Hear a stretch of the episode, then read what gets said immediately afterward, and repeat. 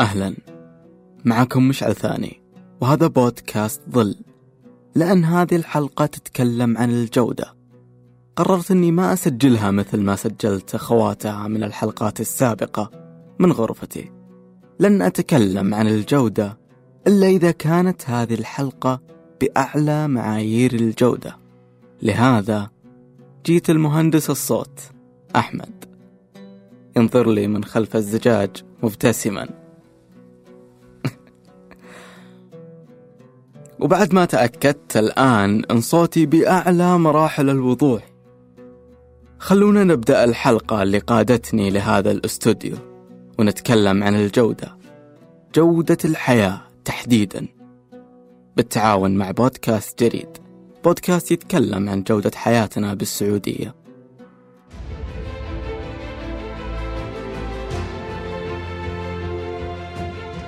أهم عنصر لدينا هو الشعب السعودي ورغبة وإرادة الشعب السعودي. بقية المناطق نركز فيها على رفع الخدمات تحسين جودة الحياة آه، واستغلال الفرص السياحية وفرص الثروات الطبيعية وغيرها من الفرص. الأهمية جودة الحياة اتخذته مملكتنا من أهم الأهداف التي تسعى لها وتطمح لتحقيقها في رؤية 2030 مع شعبها الطموح لرفع مستوى المعيشة في المملكة العربية السعودية وتخلق مع كل تحدي فرصة لبناء حل يسهل علينا حياتنا. مفهوم جودة الحياة قد يختلف تعريفه من شخص لآخر. قد يرى الطبيب أن جودة الحياة تعتمد على قلة الأمراض، وقد يرى رجل الأمن أن جودة الحياة تعتمد على قلة الجرائم. كل شخص وما يهتم به.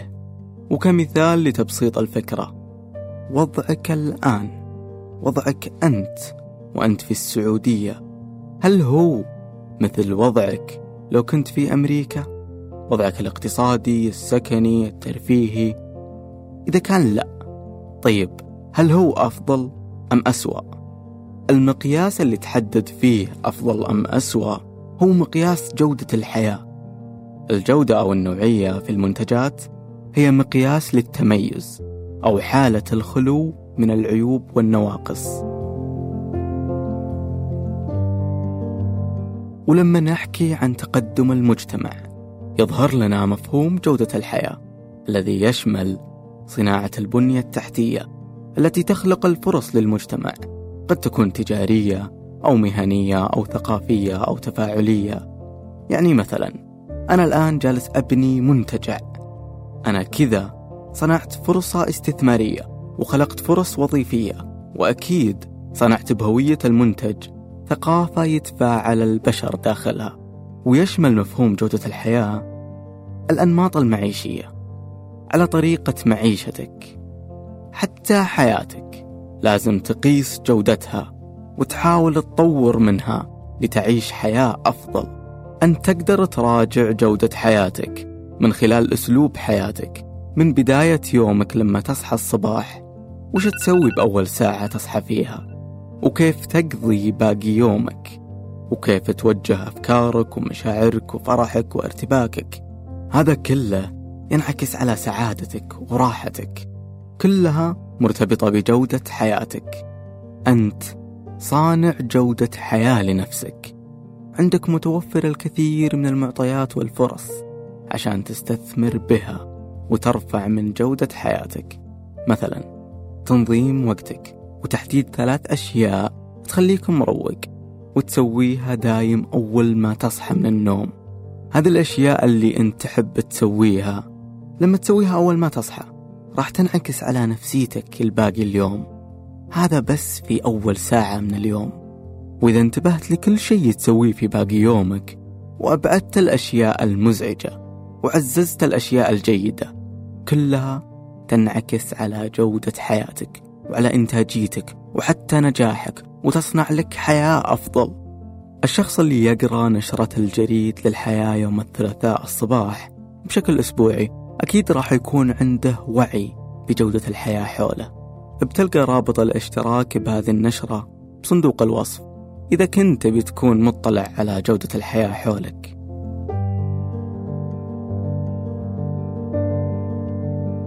جودة حياتك. يؤثر عليها أشياء كثير. وإن كنت تسعى لرفع مستوى حياتك للأفضل وسعادتك وراحتك فيها لازم تنتبه تنتبه لكل شيء أنت تسويه. كم الساعة تنام؟ كم الساعة تصحى؟ كيف تقضي وقت فراغك؟ وش الأماكن اللي تروح لها؟ من الأشخاص اللي تمشي معاهم دايم؟ راجع نفسك. من ناحية كل شيء تسويه. حتى منصات التواصل الاجتماعي اللي تقضي وقتك فيها. والمحتوى اللي ياخذ من يومك. وتأكد بأن كل كلمة أو جملة تمر عليك من شاشة جوالك هي مؤثرة عليك حتى وإن لم يكن المفعول فوري. راجع كل تفاصيل حياتك لجودة حياة أفضل واتخذ قرار نحوها. كل قرار له وقت مناسب إلا قرار التطور. كل وقت هو وقت مناسب له. ابدأ من الآن. الآن هو الوقت المناسب.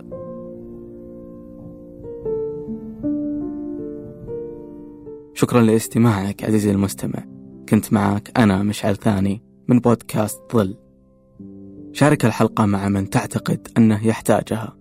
قيم البودكاست وقل لنا رأيك أنت.